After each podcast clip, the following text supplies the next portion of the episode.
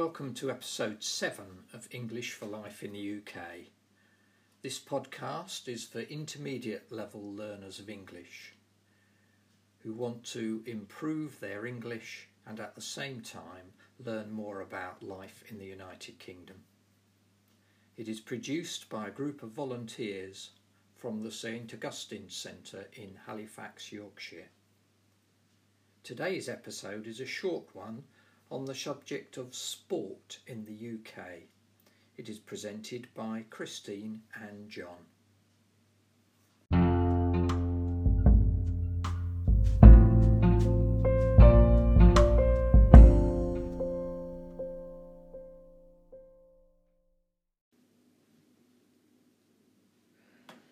Okay, John, last week on the 16th of January, I know you covered sport Yes. with the class, but I wasn't there and nor was Mark. So, can you tell us a bit about what you covered? yeah. I covered. Well, we first off we had um, a picture matching exercise um, with short pieces of text, uh, and we covered eleven sports that were invented. Well, invented or codified in the UK. So the sports we looked at were football, rugby union, rugby league, rowing, darts, tennis, squash, badminton, table tennis, golf, and cricket. Wow, wow. and you said you said they were invented or codified. Could you explain what you mean by that? we um, we looked at the sports that you know f- games with people kicking a ball or throwing a ball. Obviously, have been played all over the world for hundreds or, or thousands of years, and, and rowing, for example. Obviously, you know that's something that's been going on for thousands of years all over the world. But we looked at the idea of codifying a sport. That's where you take a sport like we explained that football would have played, been played a lot to a similar game, but with very different rules in different parts of England and Scotland, different parts of the world. And what happened towards the end of the 19th century, uh, from the mid 19th century onwards, sports would be given specific sets of rules and they would set up organisations to enforce these rules and oversee competition between different teams, for example. Um, so, famously, the Football Association emerged, the Rugby Football Union, uh, and similar bodies that uh, oversaw uh, the rules and competition in tennis, rowing, cricket, etc. and did you discuss football? we did. The um, we looked at various, as I said, sort of eleven sports. Um, far and away, the most popular sport in the UK and, and internationally is, is association football, of course, or soccer, as the Americans call it. Um, we have in our class people from Senegal, from Iran, from many parts of the world that are, uh, that are just as fanatical about football as, as we are in, in the UK. So there are, there, there are a lot of interest in that. Um, So back to the sort of Victorian era, we looked at the setting up of the Football League in 1888. Uh, and there were some quite surprising things in that for some of the students because we one of the reading exercises included the 12 founder members of the Football League, which was founded in, in oh. the hmm. north of England in 1888. And they are, as you'll probably know, Christine, Accrington, Aston Villa, Blackburn, Bolton Wanderers, Burnley, Derby County, Everton, Notts County, who are the oldest team in the world, still playing, Preston North End, Stoke, West Brom, and Wolverhampton Wanderers. Um, Well, I certainly didn't know that, but I have heard of them all. I have heard of Well, them this is all. very interesting. Obviously, all uh, still playing in one form or another in various divisions. But what the students uh, were very quick to realise um, there were no London clubs, there were no Chelsea, Tottenham, Arsenal, mm. there were none of the Manchester Uniteds or Liverpools. Um, so we went on to explain that you know the, the founder clubs and, the, and the, the real big clubs at the beginning of the game were focused very much in the West Midlands and the Northwest, Lancashire. Uh, and this was due to the large industries, there were thousands and thousands of people who wanted to watch football. Uh, and the clubs grew out of uh, out of the, the northern powerhouse as it was at the time. So I think I found found that quite interesting. Yeah. Very interesting. And you mentioned something at the beginning about you mentioned rugby union and rugby league. Yeah, now, well, John, could you explain to me what Most- the difference is? Well, I, I didn't know I whether think I know, in but- the well in the pictures we had a, we had a picture of some rugby union players. So we had the All Blacks, I think, playing against South Africa, uh, and the rugby league picture was illustrated by a game between Leeds and Huddersfield, two local rugby league teams. Um, so most of the students did actually get that. I think it was probably the fame of the All Blacks, perhaps, uh, Uh-huh. than the jerseys that, that they managed to spot that one. But obviously, most of them were unsure about the exact differences. So um, obviously, rugby league, big thing in Halifax. Uh, I went on to explain the historic differences in the two codes and how they diverged. Um, back to 1895, the, the northern rugby league teams, as they are now, broke away from the then rugby union over the issue of what they called broken time, Oh, which basically meant that when their players were training and playing, they wanted to be able to remunerate them, they wanted to be able to pay them. right. Uh, and at the time, and for many years after, the rugby union were staunchly amateur, whereas rugby league became professional. So real language point now, we discussed the difference between amateur and professional. So if you're playing football on a Sunday afternoon in Halifax for a local team, you'd be an amateur player. If you're playing for Liverpool or Manchester City and getting a wage, you'd be a professional player. So that's what the So I, the I main difference was. I suppose if there's no wages for rugby union, that meant it was they were wealthier people. They did tend, they did tend it. to be yes. Yeah, so we did go on to examine that you know this historically has been something of a, a regional and a class difference. Um, rugby union often paid their players in other ways. This was always quite controversial. That they'd often ah. be given jobs or there'd be some ah. form of remuneration, but um, quite often under the table, so to speak. Whereas rugby league, uh, it was played at an amateur level, obviously, uh, locally, but at the at the top club level, it's been a professional game for since 1895. So they found that I think they found that quite interesting. We looked at some of the local rugby league teams: Keighley, Halifax, Bradford, Leeds. Uh, so that's something that I've got some experience of living in West Yorkshire. Very good. Yeah. And so, you in your discussion of sport, how did you get on talking about? How did you link into other sessions Well, we, got? link, we link back to some of his other sessions because um, when we did look at rugby, I mean, obviously football is completely international, isn't it? It's across Asia, South America, everywhere in the world plays football. Um, but when we looked at rugby union, rugby league, and cricket, um, we examined some of the teams that play that, that compete in those World Cups, that compete internationally.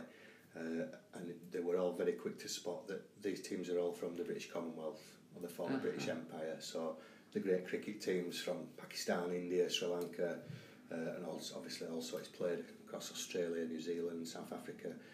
Very much the same with rugby.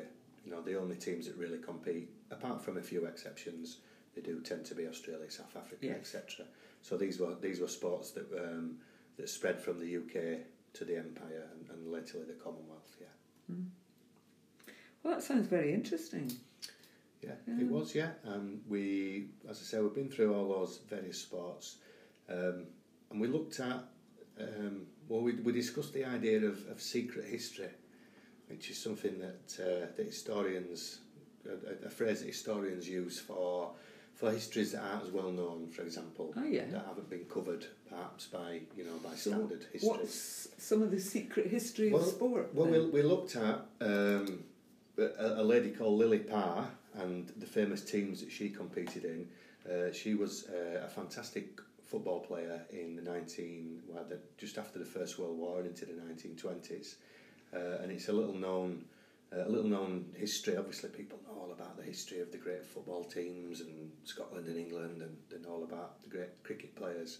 Um, but we examined uh, women's football. Obviously, it's uh, women's football is thriving at the moment. They're doing very Mhm. well on the international stage, and women's club teams are uh, getting great support.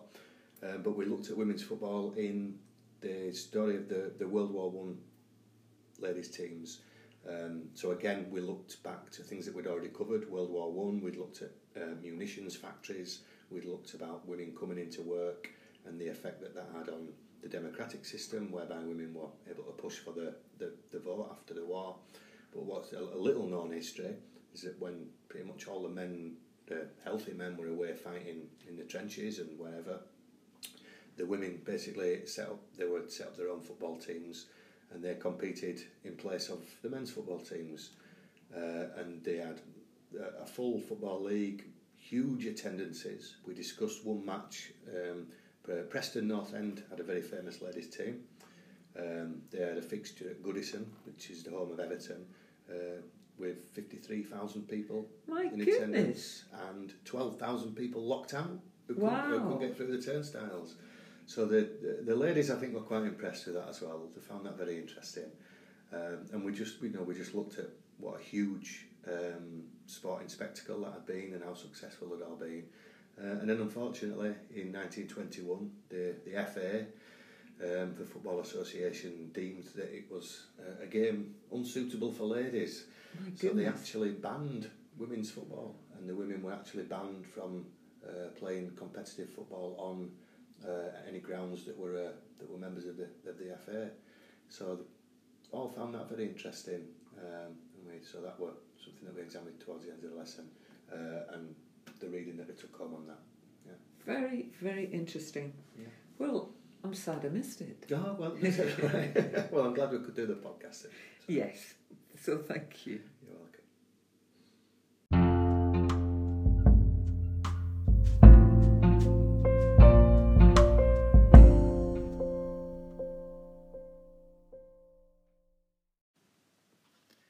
Language support. This is the part of the podcast where I pick out one or two language specific points from the episode. Today I want to focus a bit on regional variations in language. We have already highlighted in the past that with John coming from Yorkshire, Christine from Scotland, and myself from London and the South, we have different accents. You will also find that in different regions there are different styles and forms of the language. Sometimes we say different dialects. In this episode, John uses a couple of expressions that are very much Yorkshire dialect. For example, he talked of some of us other sessions. In standard English, we would say some of our other sessions. But some people, using Yorkshire dialect, would say us instead of our.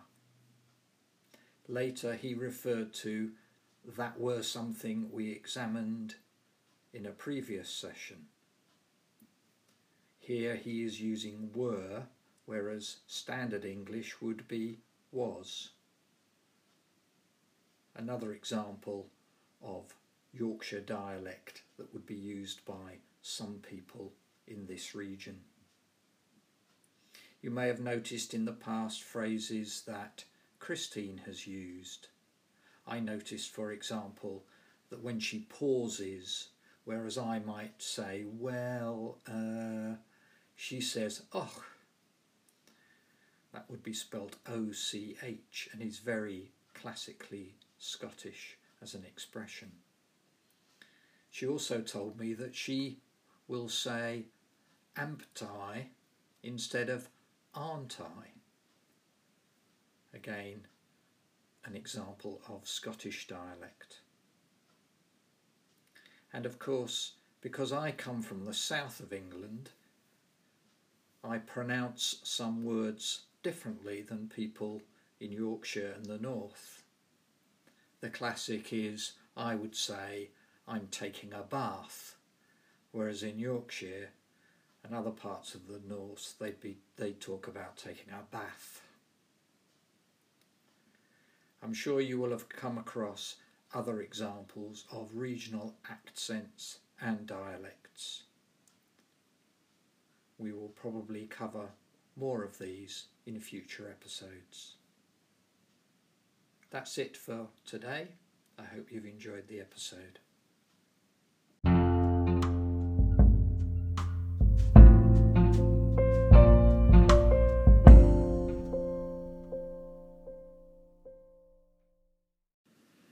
So we're doing the economy this week, um, and uh, we're going to look at the public sector and the private sector parts of the economy. So, the public sector, um, Christine, what, what does it? What do we mean by the public sector? First of all, Well, the, the public sector means all the aspects of the economy that are, are funded by the government. So the government, of course, gets revenue, income from taxes, um, from income tax, national insurance, value added tax, and lots of different you know, lots of different areas, and then they spend that money, um, and they spend it on very on different sectors. Um, So interestingly, yeah. So tell us, because I think we asked our students, didn't we, to sort of what did they think were the biggest spending areas were, and uh, it was interesting, wasn't it? it was interesting because by far and away the biggest one uh, they thought was defence, whereas actually defence is uh, only about six percent of our spending. So this week we're doing about the economy, um, and we're going to look at the public sector and the private sector parts of the economy. So, uh, Christine, what, what do we mean by the public sector? Well, that's the part of the economy that's paid for by the government, by central government or by local government. Uh, they collect taxes in lots of different ways, but they collect money in and then they spend it on the good of society. Uh, for example, healthcare, education, defence.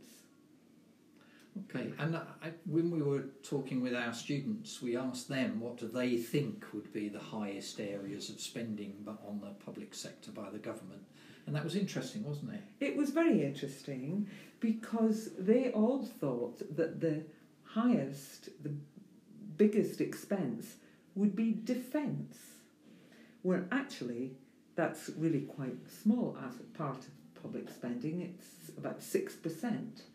Um, so I asked them why they thought it was defence, and they see a strong army. They see they see it, and that's why they think it. Um, interestingly, when we had the exercise of, I, I invited them to say which areas they would like to of spend, which areas of spending they would like to see increased. They didn't want defence spending to be increased. They were glad it was only six percent in the main. Yeah, what were they? What were the areas they came up with that was their Well, preferences? Let me tell you what the current spending is Okay, yeah. uh, at the moment, the current proportion of spending, approximately, and then we can talk about how they would change it. Uh, at the moment, the UK government spends almost 20% of, uh, of revenue on pensions, um, 18% on healthcare, 14% on welfare, What, is, what do we mean by welfare? What would that include? It, it, a whole range of things. Care for older people, um, extra support for people who can't work. So unemployed people, perhaps some people with disabilities, Yeah. and also personal and social care for elderly people or other people who can't look after Okay, themselves. so that's welfare. Yeah. Yeah. Uh, education is 11%, or has been 11% of the public spending. Defence, 6%. Um, protection, it's called, but that means police, firefighters, prisons, Mhm. 4% of the public purse is spent on that. Transport, likewise, 4%. Um, and then, of course, there's 6%, similar to the amount spent on defence, is spent on servicing the national debt. It's paid on interest. So that's the money that the government has borrowed, because that's the other way it gets money in as well as taxes. It borrows money, It does. and that's the interest that the government has to pay on that money it's borrowed. It does. And we chose to uh, consider the economy today because, of course, yesterday was the budget. Uh, that's the day when the Chancellor um, reveals plans for spending for the year ahead, or for years ahead in some case, but plans for future spending. And so I invited them to imagine that they were Chancellor and asked them to say what they what spending they would like to increase to decrease. That was interesting, wasn't it? I remember. So I think one of them argued for more money for education, Yes. and her argument was that actually a more educated workforce will actually be more productive, and that uh, science, the use of science, will help to improve things in society. So we need scientists. So education's important for that. I thought that was a good argument. I did as well. And um, also, somebody argued for healthcare, in, in, increase money to healthcare. And essentially, the argument is of course, without good health, one can't do anything else. Yeah. It's essential. Um, I expected them to suggest that they spent less money on pensions. 20% seems rather a lot. But no, No, nobody argued for that. Christine and I were pleased with that because we're pensioners. we are pensioners. and we we, were we, delighted to hear that. we were happy, laughing about happy that. for the money to be spent on us. So that was good. Yes. But also that, that then nobody wanted to increase defence spending. Yeah. But we looked also at what the Chancellor um, himself came up with, and it was interesting that in this budget this year, he there's been a large, uh, very substantial increase in public spending. Um, and I, I'm talking about this without having all the facts in front of me, so forgive it. For, I mean, I won't go into detail, but that he is planning on a big increase in education spending, a big increase in health spending. In fact, he said that, um, of course, because of the coronavirus uh, emergency at the moment, that nas- that spending for the National Health Service um, can be whatever is required.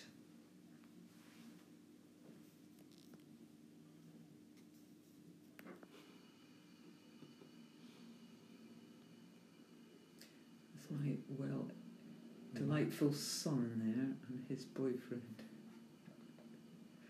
He hijacked my iPad. Oh, it is still working. I'll edit it later. So yes, so um, extra spending on health because of the coronavirus. What else did the Chancellor do yesterday? Uh, well, he's um, he's promised a lot of uh, a big investment into the regions as well. I know that West Yorkshire, this region, is going to get several billion pounds um, to spend locally on improved transport, and like Manchester, in future they will have their own mayor Yeah. and become a separate region. I think we'll talk about that in the next session when we talk about local government. Um, so we can give some more information about that there. Yeah, good idea. There, w- there was also increased spending on transport, on rail, and on roads. Um, Now you said it was. You said unusually. Why did you say unusually? There was a big increase in public spending. well, I think, John, I think you explained that um, very, very well about the traditional spending patterns of the Conservative and the Labour governments. Yeah, which, uh, broadly speaking, we explained that traditionally the Labour Party would be more um, more inclined to spend more money on public services, so more money on education, health, social care, whereas the Conservatives, broadly speaking, would um, not spend quite as much on public services uh, and would push for lower taxes for people Mm. and lower taxes on corporations. They'd see that as a, a better way to grow the economy. So it was very surprising this uh, yesterday when the Chancellor um, put forward such a, a massive increase in public spending. I think some of it has been on the cards, so to speak, for a while because uh, the current government have been in power for 10 years and the austerity programme has seen quite a large drop in public spending. So I think they realise perhaps people have had enough of that and they're trying to rebalance things a little bit. So then we went on to look at the private sector. John, you looked at different aspects of the private sector. Tell Yeah, us a bit we- about that. We explained that broadly the economy is split into public and private sectors.